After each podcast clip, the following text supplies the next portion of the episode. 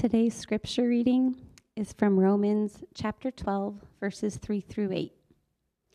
For by the grace given to me, I say to everyone among you, not to think of himself more highly than he ought to think, but to think with sober judgment, each according to the measure of faith that God has assigned. For as in one body we have many members, and the members do not all have the same function so we, though many, are one body in Christ and individually members one of another. Having gifts that differ according to the grace given to us, let us use them.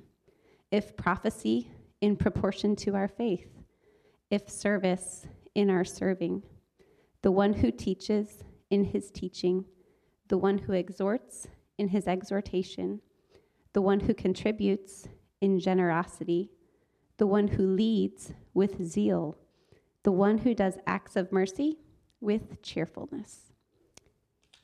Amen. Let's say amen together, church. Amen. Thank you, Chelsea. And thank you, worship team, too. I, you guys seem to sing better when you have an hour less sleep the night before. I, I don't know what happened. Something happened last night. Well, hey, it's good to see all of you uh, gathered here this morning. Welcome to those of you who are watching right now online. Let's take our Bibles and turn to the passage that Chelsea just read, Romans chapter 12. We're looking at verses 3 through 8 today, and we're returning to Romans, the book of Romans, for our series, Holy Transformed. And I know we spent uh, several weeks in verse 2. Well, now we're moving to verse 3, okay? And we're going to we're going to pick up the pace a little bit here and look at verses 3 through 8 this morning. So, as you're turning there in your Bibles to Romans 12, 3 through 8, let me just share this uh, story with you. I heard once a story about the late Steve Jobs, the visionary pioneer of Apple computers. Of course, you know, Jobs was responsible for so much of the innovation that took place at Apple, including the iPod, the iPhone, the iPad, all of that stuff. Well, back in the 80s, uh, Jobs was trying to recruit a, a well known CEO, the CEO of Pepsi, a man named John Sculley, to come work with him at Apple. He wanted him to leave this, this big company to come help him with this startup that was successful but was kind of risky. The problem was that Sculley didn't want to leave Pepsi. He had a good gig, he was making lots of money, he was very successful at Pepsi. So Jobs, Steve Jobs, offered Sculley an absurd amount of money to come work at Apple with him. And still, Sculley didn't want to do that, didn't want to come to Apple. Well, finally, Jobs said to Sculley, and this is what kind of sealed the deal. He said, Do you want to spend the rest of your life making sugar water? Or do you want to change the world with me? And that statement, that impassioned plea, is what got Sculley to leave Pepsi and go to Apple and, you know, quote unquote, change the world.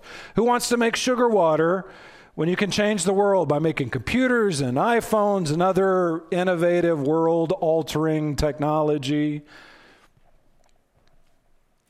Well, I want to play the part of Steve Jobs this morning for you. And I want to recruit you to something even more important than making iPhones. I want to recruit you to this great task that God has given us. It's called making disciples for Jesus Christ. The Bible tells us this Jesus gave us this great commission from Matthew 28 Go make disciples, baptizing them in the name of the Father, the Son, and the Holy Spirit, teaching them to observe all that I have commanded you. I want to call you, Harvest Decatur. Some of you, I know you're committed to this already. You're, you're frothing at the mouth right now. I want to call you to be a part of that here at Harvest Decatur, even more so than you already are to go make disciples, baptizing people in the name of the Father, the Son, and the Holy Spirit, teaching them to observe all that I've commanded. And some of you might say, Come on, Pastor Tony, really? I mean, that is a huge task. I've never baptized anybody. How can I do that? How am I supposed to do that? Listen, here, hear me on this. If you have been a part of Harvest Decatur for any time at all in the last 13 years, you have done that. You have done that. You have made disciples. You have baptized people. Because this is a collective work. This is what a Holy Spirit empowered church does. We do this together. This is not Pastor Tony's task. This is not the task of your elders. This is our task. This is a Holy Spirit empowered church's task. I want to call you to that. Come be a part of that with me. The reason I started with that story about Steve Jobs is I'm trying to give you a bigger vision for what we're trying to do here at Harvest. It's not a new vision. We started this church with that vision. I want to call you back to it. I want to fire it up a little bit. And when, you know, when Chelsea was reading Romans 12, I want you to know too that this is not just some cutesy little story about how we all help each other. This is not Romans 12, 3 through 8. This is not, by the way, today's message is not going to be this intellectual dive into the spiritual gifts and what all they do. This is a call to come be a part of what the Holy Spirit is doing in the church. Come do this. Come give your life to this. Making disciples for Jesus. Now, a few weeks ago, we looked at Romans 12, 1 and 2. That was several weeks ago, okay? That we looked at those two verses. And if you remember when I preached that passage, I gave you two words that summed up Romans 12, 1 and 2 consecration and transformation. Consecration and transformation. We offer up our bodies as living sacrifices to the Lord, holy and acceptable to Him, to be used for His purposes. That's consecration. And then there's transformation. Spent a lot of time on that. We're not conformed to the world, but we are transformed by the renewing of our mind. That's a Holy Spirit task in everybody's life. That the Holy Spirit is doing that right now. But I'll just tell you, in, in, a lot of ways, Romans 12, 1 and 2, that's an individual task. That's an individual thing. You're consecrating yourself, you're being transformed. The Holy Spirit is doing that thing inside of you. Now, Paul wants to build on that, Romans 12, 1 and 2, the, the, the individual task with the corporate work with the, with the community of faith, saying, okay, consecration, transformation, add to that Holy Spirit empowerment to change the world, to change the church. Add to that the community of faith where we all build into each other's lives so that every individual here and everybody watching online, and Pastor Tony as well, we are consecrating ourselves. We're being transformed by the renewing of our mind, and we're also making ourselves available to the Holy Spirit to change the church through the gift that God has given us. That's what this passage is about. That's what we're going here for here at Harvest Decatur. And that's that's what Paul wanted for Rome. That's what the Holy Spirit wanted in Rome when he inspired Paul to write to the church in Rome in the book called Romans. And that's what the Holy Spirit wants at Harvest Decatur a Holy Spirit empowered church. Gifted by the Holy Spirit, using that gift for the edification of believers. How do we get there? How do we do that? What does the Holy Spirit empowered church look like? Let's answer that question this morning. And I'll frame it this way. You can see this in your notes. What are the marks of a Holy Spirit empowered church? Paul's going to give us some ideas here on what this looks like, on how we live this out, on how the Holy Spirit empowers us to serve one another within the church. So I'm going to answer that question this morning with three words. Okay, that sums up, I think, Romans 12, 3 through 8. What are the marks of a Holy Spirit empowered church? Three words, Write these down. Here's the first one it's humility. Humility. For by the grace given to me, I say to everyone among you, not to think of himself more highly than he ought to think. Did you know, Harvest Decatur, that humility is a uniquely Christian virtue. I tried to emphasize that a few weeks back when I preached on humility. This is a uniquely Christian virtue. C.S. Lewis said once that the only people he ever knew that admitted to being proud or conceited were Christians. Nobody else admits to that. Nobody else even feels conviction about that. But we got the Bible, you know, and the Bible convicts us about these things and tells us stuff like this. What Paul says in verse 3 do not think of yourself more highly than you ought to think. Be sober minded about your estimation of yourself. And actually, as Paul, as you read this, Paul says it a little more cumbersomely than just that. Because look how he says it For the grace, by the grace given to me, I say to everyone among you, not to think of himself more highly than he ought to think. But Paul, Paul, I'm a, I'm a living sacrifice, man, for Jesus. Look at me, look at me. I'm being transformed by the renewing of my mind. I'm not being conformed to the. I'm metamorphosizing, Paul, like a beautiful butterfly. Look at me. You said that in verse 2, Paul. Paul said, Hold on now. Don't get a big head, even if these things are happening in your life. Don't get off in isolation thinking that you're doing this all by yourself for your own purposes. There's a community of faith that you are anchored into. And Paul wants you to be a part of that. And so Paul says, For the, the grace given to me, I say to everyone among you, not to think of himself more highly than he ought to think, but to think with sober judgment. Right? How's that working for you? Are you sober minded yet, Harvest Decatur? Sober judgment, each according to the measure of faith that God has assigned to you. What's so cumbersome about this statement is just kind of the circuitous way that Paul says it. Like, why don't you just say it, Paul? Don't be prideful. Just say that. It's almost like Paul's trying to pastorally and tenderly and cautiously and humbly say, Be humble. By the grace given to me, I'm telling you not to think of yourself more highly than you ought to think. Be discerning about yourself. Be realistic about who you are, your weaknesses, your strengths. Be humble in your estimation of yourself. Why did Paul have to say this? Why did Paul have to emphasize this with Rome?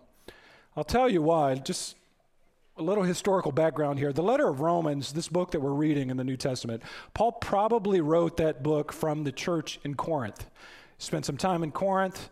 He was ministering to the church there. And if you know anything about the Corinthian church, whew, that was that church was a dysfunctional mess full of pride and divisiveness and factions and sin.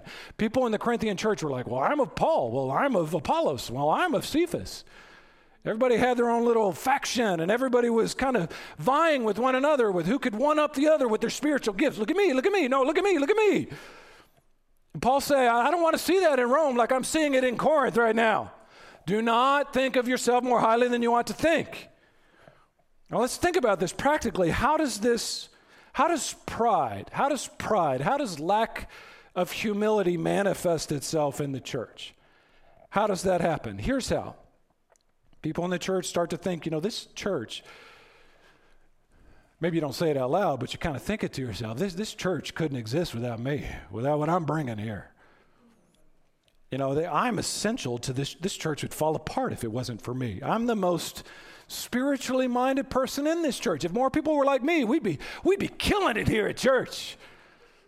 Nobody ever says that, right? But kind of in your worst moments, you're like thinking that, or you're start to think my my gift, my gift. I mean, that's your gift. Yeah, that's your gift. Yeah, we we could do without that, but my gift. We need that here. We can't do without it. That's what happened in Corinth, and that's what Paul wants to guard against in Rome and in Decatur. Now, hear me on this. I want to make a statement here that's theological more than it is anything else. No person in this church is indispensable except for, wait for it, the Holy Spirit. No one, no person here is indispensable to God's work of the church except for the Holy Spirit. The Holy Spirit is indispensable to the work of the church. This is His work. We are filled with the Holy Spirit. And all the gifts that He gives, according to His purposes, are meant to edify, build up, strengthen, and sustain the church. And you know, God has, God has rigged it that way, and it's good so that the credit and the glory for everything that happens here in the church goes to God and not us. Isn't that good? It wasn't God smart to think that out? He knew we couldn't control it, uh, the power. So he gave the power to the Holy Spirit, so the Holy Spirit, power, Holy Spirit gets the glory. And he should get the glory for everything that we do within the church. And none of us should think of themselves more highly than we ought to think. Now, let me be clear about this. That doesn't mean that you should think less of yourself than you ought to think either. Not, we don't want a false humility. We, won't, we don't want a self deprecation to spread throughout the church. I'm nothing. I'm just nothing, Pastor Tony. That's not good. That's not better. That's not sober mindedness. You are made in the image of God. God has empowered you with the Holy Spirit. You have a gift to be used for the Holy Spirit. Think rightly about yourself. Don't think too highly of yourself. Don't think too lowly of yourself. Think rightly. Think soberly, with sober judgment. Everybody see that in chapter 12? Sober judgment. God give us that as a church. We give honor to God and we work humbly for the benefit of the church. And here's another thing. Let me just Here's a caution, especially for some of you who work so, so hard on behalf of the church. Make sure that you not only give to the church with your gift, make sure you also receive from the church. Everybody with me? Because there are folks in the church that give, give, give, give, give, give, give. And you know, you try to minister to them, you try to reciprocate, and they're like, "Oh no, I don't, I don't need anything. I don't." Need. You know who's the worst at? You know who's the worst at this? pastors are the worst at this. Oh, I don't need anything. And there's, there's a little bit of pride in that. I'm just the giver, I am not the getter. I just give, give, give, give, give. And then after a while, they're like, woe is me. It's so hard. I'm just giving so much of the church. Nobody gives back. Don't be like that. We need each other. Don't we now? We need to give to one another. We need to receive from one another. The Holy Spirit designed it that way. We need humility. God give us humility within our church. What does a Holy Spirit empowered church look like? First of all, there's humility. You can write this down as number two. Also, we need unity. We need unity. Let me ask you a question, Harvest Decatur.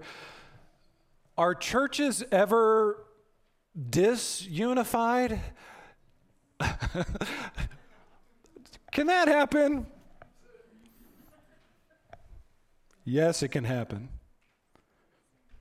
And God protect us from that. There's an old poetic ditty that goes like this. You can read this on the screen. To live above with saints we love, ah, that will be glory. To live below with saints we know, well, that's a different story. Tommy Nelson, he asked once, Have you discovered that the Christian life has to be lived among humans? Anybody ever figured that out yet? My Christian life would be so good if I could just get rid of humans. If I could just get rid of everybody else, I'd be killing it right now, Pastor Tony. And from time to time, churches, yes, can struggle with unity, can't they now? And I'll just tell you, Disunity in the church just sucks the Holy Spirit empowerment out of the church. It does. And I'll say on the other side of that, when there is unity, when there are brothers and sisters gathered together with, in harmony with one another, man, that is energizing for the church, isn't it? That gives you energy to serve the Lord and serve one another. Paul writes this in verse 4. Look at this with me. I love this metaphor that Paul gives us. For as in one body, we have many members, many body parts, right? And the members do not all have the same function. Thankfully, there's different stuff that different body parts do. So we, verse 5, Paul says, the church, i.e., the church, we, the church, though many, Many gifts, many kinds of people, diversity, are one body in Christ and individually members one of another. That is so good as an illustration for what the church should look like a body. And, and by the way, Paul's description here of unity is really helpful for our humility. We all have different parts, and, and we all need all the parts as, as part of our one body. Doug Moo says it this way in his commentary on Romans. You can read this on the screen. He says, understanding that Christians belong to one another in one body and have in common the same grace of God and faith will help to stifle exaggerated ideas about one's own status and ministry. Amen. It will.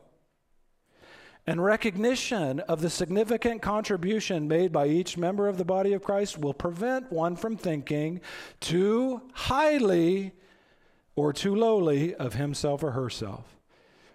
And I think that's what makes this body of Christ's image so powerful. By the way, the body of Christ, this, it's more than just an analogy. There is a, when we talk about the church, the church is not an organization. Okay, Harvest Decatur, yeah, we're a nonprofit organization. We, we got our papers to prove it, but we are not ultimately an organization. We are an organism. We are alive. The Holy Spirit flows inside of this place. We're an organism. We are the body of Christ. And within this body of Christ, there is unity with diversity. And that's good. Different people, different gifts, different ways that people worship God through edifying the body of Christ, using their gifts for the benefit of the body of the Christ, body of Christ. That's what makes it so powerful. This is not this is not a corporation like you know, Apple or Pepsi or the US government. This is an organism, the church. If every, let me just paint a picture for you. If every one of you, as members of this body, were one body part, let's say we're all hands in the body of Christ, everybody's a hand. Can I just tell you, that is not a body, that is a monstrosity. just a big clump of hands. If everybody in this church was a head, and we, and we were just a big clump of heads. That is, you know what that is? That is a horror movie. That is not the body of Christ. The beauty of this image is that this person's doing this thing, and this person's doing another thing. This person's the hand. This person's the foot. This person's the head. This person's the mouth. This person's the eyeballs. Everybody has a different part to play in that one body with diversity and unity. Paul says it this way in a different context in 1 Corinthians chapter 12 verse 21. Just, just speaking to the divisiveness in the church in Corinth, he says, The eye cannot say to the hand, I don't need you. And the head cannot say to the feet, I don't need you. The truth is that we need each other. The truth is that we need each other to be different and to serve different functions within the church. E pluribus unum. Y'all heard that before? E pluribus unum. That's the motto of the United States. Out of the many, one. Out of the many, one. That's the church of Jesus Christ. I've used this illustration before. Let me just circle back with it. Think of the church like an orchestra, okay? Got some music people here, worship team, y'all listening here? Like an orchestra. What is an orchestra? You, you have all of these parts, don't you? You have the strings, and you have the woodwinds, and you have the, the brass instruments, and you have the percussive instruments. And they all work together to make beautiful music. And if they're not working together, if everybody does their own thing, it's it, the music, the beautiful music is compromised, right? it's discordant. And so, what do you have? You have the conductor up there who's saying, okay, percussions, you need to go down. The string instruments, you need to go up. This, this part of the orchestra needs to taper off a little bit here. And, and the conductor leads that group to make beautiful music. Who's the conductor of our church? It's the Holy Spirit. The Holy Spirit working and conducting and saying, we need more of this here. We need more of this here. You need to do this here. You need to do that here. We're all working together to make beautiful music as the church of Jesus Christ. Let me switch the illustration on you. Think baseball, okay? It's spring training time, right? Baseball. If all you have on a baseball team is pitchers, just 18, 21 pitchers. That is, in baseball terms, a monstrosity. You need more than just pitchers. You need hitters, you need fielders, you need a team working together. By the way, when I was a kid, this is why I love team sports. I love baseball, basketball, football. I didn't like tennis. I, I don't, sorry if you like tennis. I didn't like tennis. Because I'm just, it's all on me. I want to work as a team. I want to be with other people. I want to work towards a goal. What do you have in baseball? You have the first baseman, you have the second baseman, you have the shortstop, you got the pitcher, the catcher, the outfielders. You have all of these people working together for a common goal to win the game together. That, is the church. That is what we're doing. People collectively, Harvest Decatur right here, using their gifts for a common purpose to glorify God by making disciples. And the death knell for a church is when people stop seeing the church as a body with different mutually edifying gifts. Everybody starts doing their own thing without any sense of unity. That's compromising. And Another thing, too, is when people desert the church and start, you know, they detach their body part and take it to some other place and live in isolation from the body, you know, a hand maimed, taken off over there, left somewhere out to die. That's a horror movie, too. That's not good. We need each other. We need each other. We need unity. There's a joke that goes like this. I don't tell a lot of jokes, so brace yourself. Y'all probably heard this before. Man is stranded on a desert island, marooned, nobody there but him. Builds three structures, gets rescued. Somebody comes and says, well, Why do you have three structures here? It's only you on this deserted island. He says, Well, the first structure is my house. I got to live somewhere. Well, the second house, the second structure here that I built is, is my church. I'm a Christian. I got to worship, so I go to church. The third structure is, well, it's another church because I couldn't get along with the people at the first church, so I started a new one.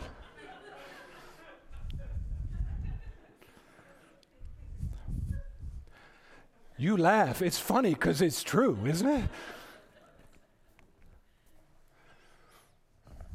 We need each other. And divisiveness within the church inhibits the power of the Holy Spirit working in our midst. And that's what we want. Holy Spirit, come. Empower this church. Give us unity. Give us humility. And here's a third thing. Go ahead and write this down. Three marks of a Holy Spirit empowered church humility, unity, and thirdly, mutuality. Mutuality. I love this word. This is one of my favorite words. So if you haven't heard it before, let me just explain it. I used to use the word fellowship a lot, but that's become kind of watered down. This is mutuality has the idea of fellowship. It's we mutually benefit one another with our gifts and with our resources and with our love for one another. And they will know that we are Christians by our love for one another, displayed in myriad ways within the church body. That's mutuality. We hold things in common. We have varied gifts purposefully by the Holy Spirit to build one another up. And we not only do we have this mutuality by building one another, we also we weep with those who weep. We hurt with those who hurt. We struggle with those who struggle. And that's that's part of being a family. That's part of being in the body of Christ. R. Kent Hughes, he says this about this concept, uh, this idea of mutuality. He says, When I was in college, I broke my leg. And the rest of my body felt so bad that it stayed up all night to keep my leg company. Each of us belongs to and needs the others, says Hughes. The church is no place for lone rangers. If your life seems stuck, even though you read your Bible and pray, it may be that you're neglecting getting together with other believers and are depriving yourself of the exchange necessary for spiritual growth. And here's how Paul explains that mutuality with the use of gifts. Look, look at verse 6 with me, all the way to the end to verse 8. He says, Having gifts that differ, one body, different gifts, according to the grace given to us, let us use them. Use them, says Paul. If prophecy in proportion to our faith, if service in our serving, the one who teaches in his teaching, the one who exhorts in his exhortation, the one who contributes in generosity, the one who leads with zeal, the one who does acts of mercy with cheerfulness. Now, just a, another historical point here Paul has never visited this church in Rome when he wrote this book. Never been there. Started by other people. And yet he knows, he assumes, because they got the Holy Spirit there, that they have the gifts of the Holy Spirit there. Because a, a church full of believers is going to have the Holy Spirit, and the Holy Spirit is going to give gifts. He assumes that to be the case, even though he's never visited this church in Rome. And let me, you know, by the way, this list, there's seven gifts listed here. I think this is just a sampling. I don't see this as an exhaustive list. There are other gifts mentioned in the scriptures. Paul just gives them a little taste of the kind of gifts that should be within the church.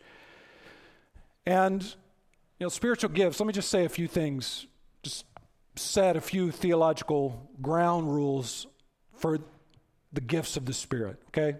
I've given you these before. Write these down 10 fast facts about spiritual gifts.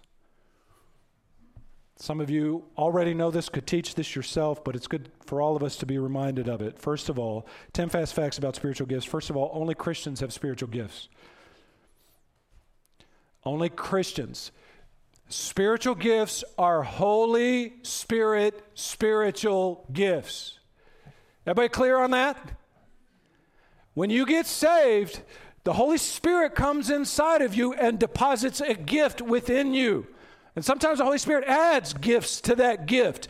If you're not saved, you don't have spiritual gifts. This is a supernatural work that the Holy Spirit does inside of you. Only Christians have spiritual gifts. Secondly, spiritual gifts are distinct from talents, skills, and other natural abilities.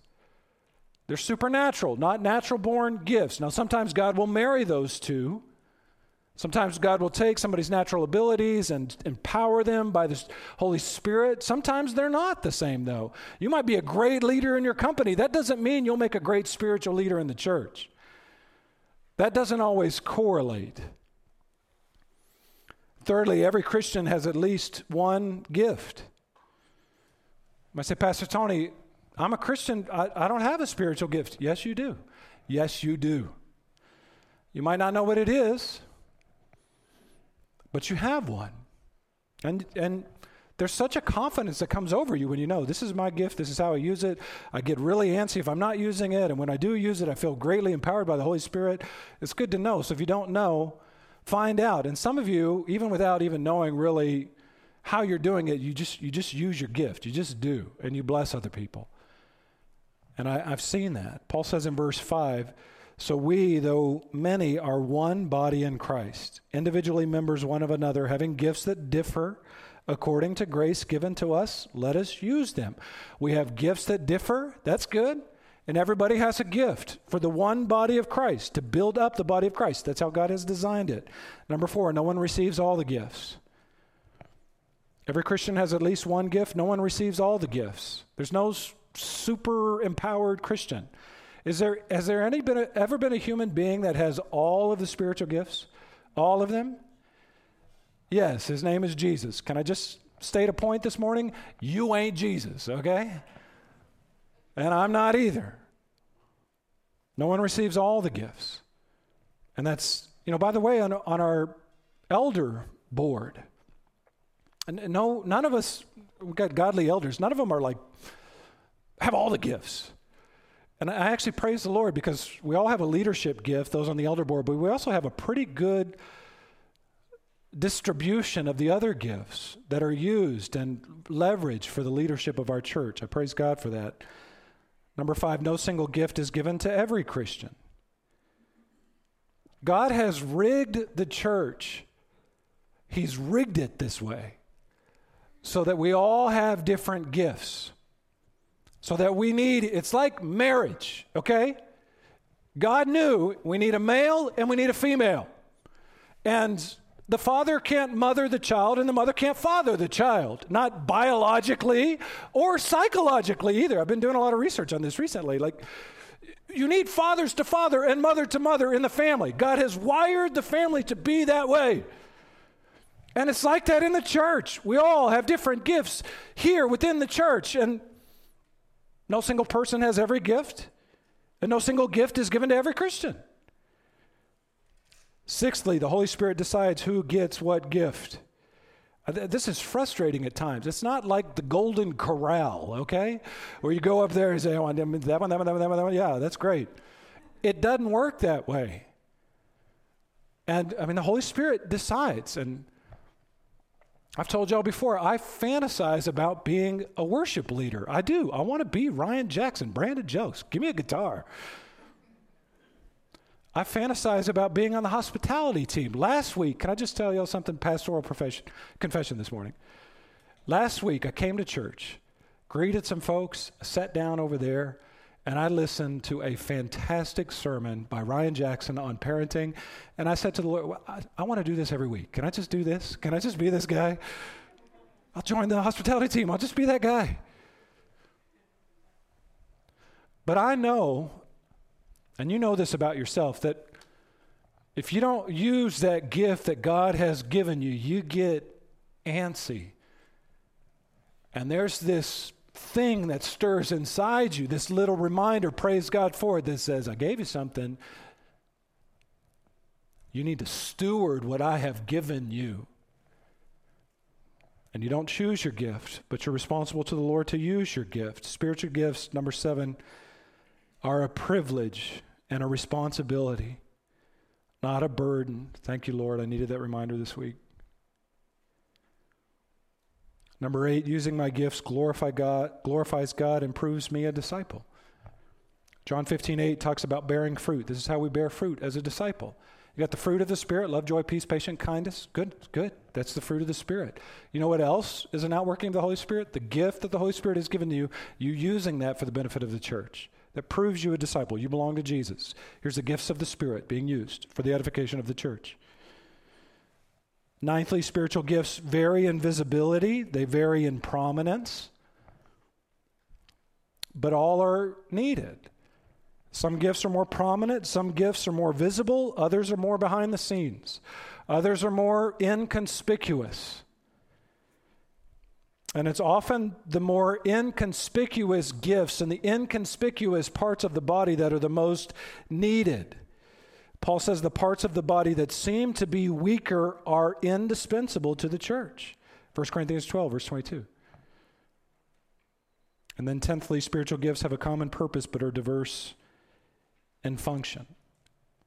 Common purpose glorifying God, making disciples each of us using our gift, pooling our resources, pooling our spiritual gifts for the church, for the edification of the church. Let's go back to the text here. So, Paul lists seven gifts. I'll go through them quickly. We preached as elders an entire series on these seven gifts. I, I think it was like five years ago, uh, summer 2016. So, we've dealt with these in depth, but let me just summarize quickly these gifts. Paul says, if prophecy in proportion to our faith. Prophecy, in my understanding here, what Paul's talking about is primarily forthtelling, not foretelling. Foretelling is actually quite rare in the New Testament. But forthtelling, it's discerning a person's conditions spiritually and speaking into that. A, a, counselor often has this gift. Our small group leaders often have this gift, a gift of discernment, gift to speak directly into somebody's situation. And that's good. And we, and we need to be careful with that gift. We need to be careful with this gift, okay? Let me just say that because this is not the gift of prophecy utterances, prophetic utterances, it's not inspired by the Holy Spirit, like the scriptures are inspired by the Holy Spirit. But God can often use this gift to speak into somebody's life, to encourage them, to speak truth, to address a matter. If service in our serving is a second gift Paul lists, lists here. Diakonia is the Greek. You can probably hear the word deacons in there diakonos, diakonia, serving. This is the behind the scenes gift, the people who serve. And you, you never know sometimes what they do and how they bless the church and how much we need them, how much I need them. Even on Sunday morning, the, the, the soundboard and the, the sound and audiovisual team back there serving so faithfully to make what happens happen here. The one who teaches in his teaching, third gift. This is me, I have a teaching gift. If I don't teach, I go crazy. And I teach sometimes even when I shouldn't teach. At home, I like to give long lectures on important stuff. Brilliant lectures to my wife and my son. And sometimes they say, Dad, you need to turn it off. Save it for Sunday, preacher. And I'm not the only one that has that gift in this church. And that gift is not limited to men. We have fabulous Harvest Kids teachers, men and women both, who teach. We have fabulous small group leaders who lead and teach, hopefully not too much at small group time. You know what I'm talking about, small group leaders. We have elders that can teach. Pastor Ryan is a great teacher. Paul Roberts is a great teacher. Heather Jackson is a great teacher with a teacher teaching gift. My mom is a great teacher with a teaching gift. The one who exhorts in his exhortation, verse 8. My wife is an exhorter, she's an encourager. The Greek word here is parakaleo, para, the encourager. The Holy Spirit is called the paraclete. He parakaleo, he comes alongside. This gift is like the Holy Spirit helping somebody to do what the Holy Spirit does the paraclete. You come alongside, you encourage, you exhort, you urge, you challenge even another person, you affirm them and console them. The one who contributes in generosity. Look at verse 8. You know, all of us are called to give generously to the Lord. All of us are called to give back to the Lord a portion of our increase. We all tithe, but some people are really, really good at it. Not just giving to the church, but giving to other people. You know, the, the Dave Ramseys in our midst who are good at making money and who are good at giving it away. If that's your gift, use that gift and give generously to others and to the church. The one who leads with zeal. Elders lead. We don't have elders on the elder board who don't have a leadership gift because they have to lead the church, 1 Peter 5. They have to shepherd the flock. The one who does acts of mercy with cheerfulness, that seventh gift. When I, I remember teaching through the, all these gifts five years ago, and I had several people after that last sermon on that last gift say, That's my gift, Pastor Tony. I I ha- have the gift of acts of mercy. And if that's your gift, use that gift. Use it. Use it for the benefit of the church. Take meals to people who are in the hospital. Take meals to new moms who just had a baby. Help out with those who need help. Babysit somebody's kids who's having a marriage crisis so that they can go off with their spouse and get it figured out. Go volunteer at New Life Pregnancy Center. Go find a way to use that gift because that antsiness is the, the way the Holy Spirit's saying, do something with this that I've given you. Find a way. There's not a way right now. Well, find a way. Find a way. I mean, I can help. Our elders can help. We're leaders, right? We can help. If, if there's not a way that exists right now, then come talk with us and we'll think it through. How can we help you use your gift? for the edification of the church. Maybe you need to grow in your use of this gift to be more effective with it. This is just a sampling. Like I said, some of you are gifted in evangelism. I know you are. Some of you are gifted in hospitality. Some of you are gifted in administration. Some of you are gifted in with, with faith, with knowledge, with wisdom, with pastor shepherding. Paul's not giving us an exhaustive list here. What he's telling us is get to work with your gift. Find it and use it for the benefit of the church. Use your gift for the body of Christ. We all have a part to play here at Harvest Decatur. And if people don't play their part, the church suffers.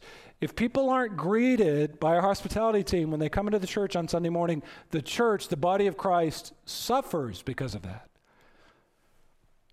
If people aren't serving, aren't helping to put together all the things that we do on Sunday morning, the, the body of Christ suffers. If, if our hospitality team doesn't have our communion elements out like they do this morning, we all suffer. We all miss out on that. If the, the musicians aren't ready to serve us on the worship team, we all suffer in light of that. All of us have a gift that God has given us, and for the edification of the church, for the body of believers, with humility and with a sense of unity. I love this church. I love this body of Christ. I want to serve this church. We use our gifts, we bless others, we worship God.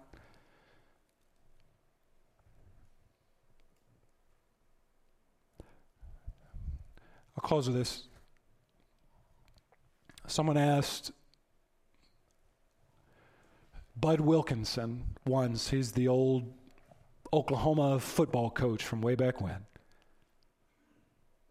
They asked Bud Wilkinson, What has football done for the physical health of everyday Americans? And he, he really disappointed the people who asked him this question because he said football hadn't done anything for the physical health of everyday Americans. You know what football is, he says? Football is 40,000 people in the stands, desperately in need of exercise. Watching 22 boys on the field, desperately in need of rest. That's football. Y'all heard that before, haven't you? That's football. That is not the church a large group of people watching a smaller group of people doing all the work of the Holy Spirit here in the church. God has given each of us a gift. God has called all of us to serve, to glorify Him by the use of the gift that the Holy Spirit has given us. That's what a Holy Spirit empowered church looks like. People saved by the blood of Jesus. Are you saved, Harvest Decatur? Do you know Christ Jesus? If you know him, if you're saved, you got the Holy Spirit. And if you got the Holy Spirit, you have a gift of the Holy Spirit. Some of you have one, some of you have many. Use that gift. Use that gift. Glorify the Lord and bless the body of Christ with your spiritual gift. Amen. Let's pray to that end, and then we'll take communion together. Let's bow with me. Those of you online, pray with me if you would.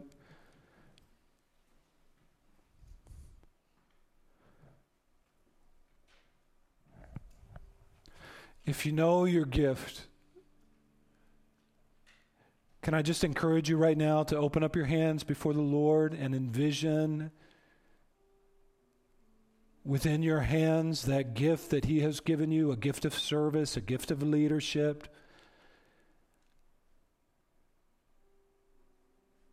A gift of teaching, a gift of helps, a gift of hospitality, a gift of evangelism, whatever it is.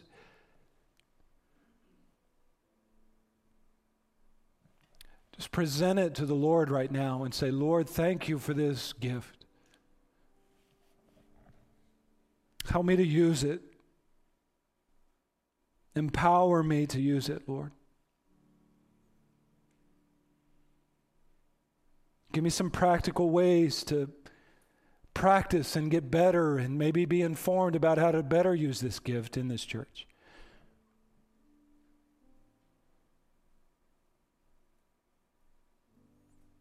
Maybe there's some in the room right now, some listening. you open your hand to the Lord and you don't know, you honestly don't know. That's okay.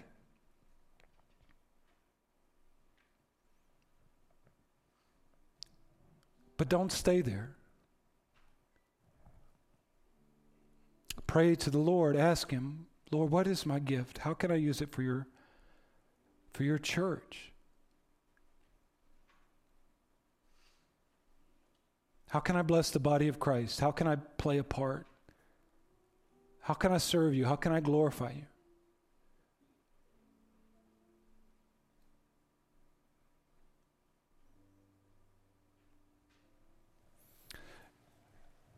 God, you are so infinitely wise in the way that you constructed the church, in the way, Lord, you specifically specifically constructed this church, Harvest Decatur. You have so richly blessed our church with different gifts. And Lord, I am aware as the pastor how desperately we need each other. Would you just bring that conviction to all of our hearts this morning?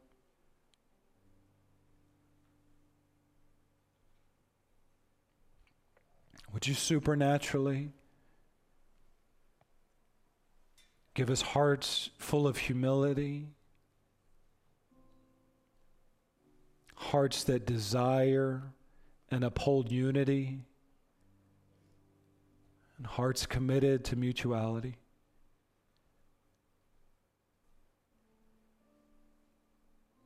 Please do that, Lord.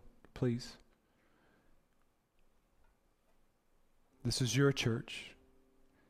This is your church. Help us with these things, we pray, in the name of Jesus. Amen.